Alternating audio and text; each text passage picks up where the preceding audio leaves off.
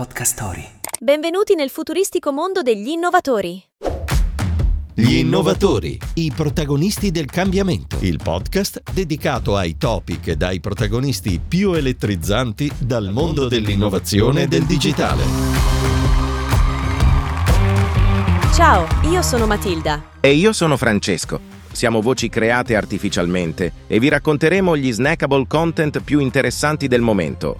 Parliamo di bambini e dell'uso dello smartphone. È stata condotta dall'Alta Scuola in Media Comunicazione e Spettacolo dell'Università Cattolica di Milano una ricerca su un campione di bambini e adolescenti di età compresa fra gli 8 e i 16 anni. Dalla ricerca emerge che un terzo dei bambini riceve uno smartphone fra 8 e 9 anni, mentre un'altra metà nei due anni successivi Diventa a questo punto necessario valutare dei corsi di alfabetizzazione digitale rivolti ai genitori, per informarli sull'opportunità di circoscrivere, ad esempio, la navigazione online senza parental control. La fotografia attuale emersa dalla ricerca ci dice che un terzo dei bambini è presente su Instagram, TikTok e Facebook, sebbene sia vietato. Due terzi guarda YouTube e neanche a dirlo WhatsApp è diffusissimo. In questo contesto, il sindaco di New York ha fatto causa a Instagram, TikTok, Snapchat e YouTube per i danni arrecati agli adolescenti.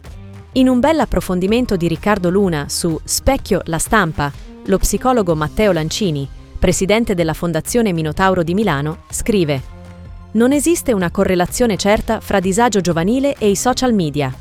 La città di New York ha fatto benissimo a fare quel ricorso, perché se i nostri figli stanno male per colpa dei social, allora non è colpa nostra che li ignoriamo, non è colpa della scuola che non li ascolta. Quel ricorso è un modo degli adulti per assolversi. Consiglio a voi umani di avviare una profonda riflessione su questo tema, per evitare di doverlo fare in seguito. Grazie Matilda. Ora parliamo invece delle abitudini di studio. Parto anche io da una ricerca, questa volta realizzata dall'Associazione Italiana Editori e intitolata Le abitudini di studio all'università. Una ricerca affidata a Talents Venture e dedicata agli strumenti di studio dei giovani universitari. Risultato: più di 4 studenti su 10 interpellati sui materiali utilizzati per preparare l'ultimo esame hanno dichiarato di aver fatto a meno di libri e di prodotti digitali editoriali. Hanno ritenuto infatti sufficienti appunti propri o dei colleghi, riassunti scaricati dal web, slide, quiz e addirittura correzioni di prove d'esame precedenti. Materiali insomma non strutturati, spesso progettati dai professori come supporto complementare allo studio e che finiscono invece per essere l'unica fonte di apprendimento. Questa eccessiva semplificazione in una fase formativa importantissima preoccupa non solo perché si perde una competenza più completa, ma anche per il venir meno della capacità di affrontare un testo nella sua interezza. Queste le parole di Maurizio Messina, vicepresidente dell'Associazione Italiana, editori e presidente del gruppo accademico professionale. Un libro richiede tempo, concentrazione, fatica e autonomia. Il rischio è che i ragazzi escano dall'università senza aver acquisito un metodo, non hanno imparato a imparare. E l'utilizzo di risorse digitali? Il 78% degli studenti preferisce studiare sulla carta e se proprio ricorre al digitale poi stampa i documenti. Ma a proposito di abitudini delle nuove generazioni passo la parola a Matilda. Parliamo adesso di generazione cashless. In soli 5 anni, i digital payment sono cresciuti più del 75%, passando dai 244 miliardi del 2018 ai circa 430 miliardi del 2023. A rilevarlo è l'Osservatorio Innovative Payments del Politecnico di Milano, che presenterà i dati definitivi del 2023 il prossimo 13 marzo 2024. A trainare la crescita sembra essere la popolazione di età inferiore ai 25 anni che utilizza lo smartphone per due acquisti su tre, come rilevato da una ricerca di Netcom. Altra abitudine della generazione Z sembra essere l'utilizzo di sistemi di mobile payment alternativi e indipendenti dai circuiti tradizionali delle carte di credito e debito. Un'abitudine che in Italia conta più di 700.000 utenti appartenenti alla generazione Z e che, nel 72% dei casi, coinvolge persone tra i 18 e i 26 anni sia per i pagamenti in negozi fisici che per quelli virtuali. Per il restante 28%, il mobile payment è utilizzato invece per inviare denaro ai propri contatti.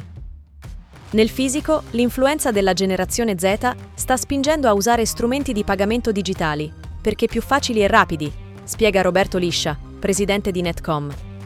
Ma quali sono gli ulteriori scenari dei digital payment? Parola a Alessandro. Dice bene Matilda. Il settore del digital payment è in fermento e ci sono una serie di nuovi fenomeni che vale la pena approfondire. Il primo trend in continua crescita, come rivela uno studio di Floa, fintech del gruppo BNP Paribas, è il Buy Now Pay Later. Piace molto alla Gen Z che spesso è caratterizzata e penalizzata da una scarsa disponibilità economica e tende ad accogliere positivamente quindi i pagamenti dilazionati nel tempo. Ed è sempre dovuta ai giovani l'impennata anche di un altro fenomeno del momento, il peer-to-peer. Lo scambio di denaro tra privati che ha determinato il successo di aziende come Satispay. Un esempio di traino generazionale è il regalo alla maestra. Dice Alberto Dalmasso, CEO e co-founder della società indipendente di pagamenti.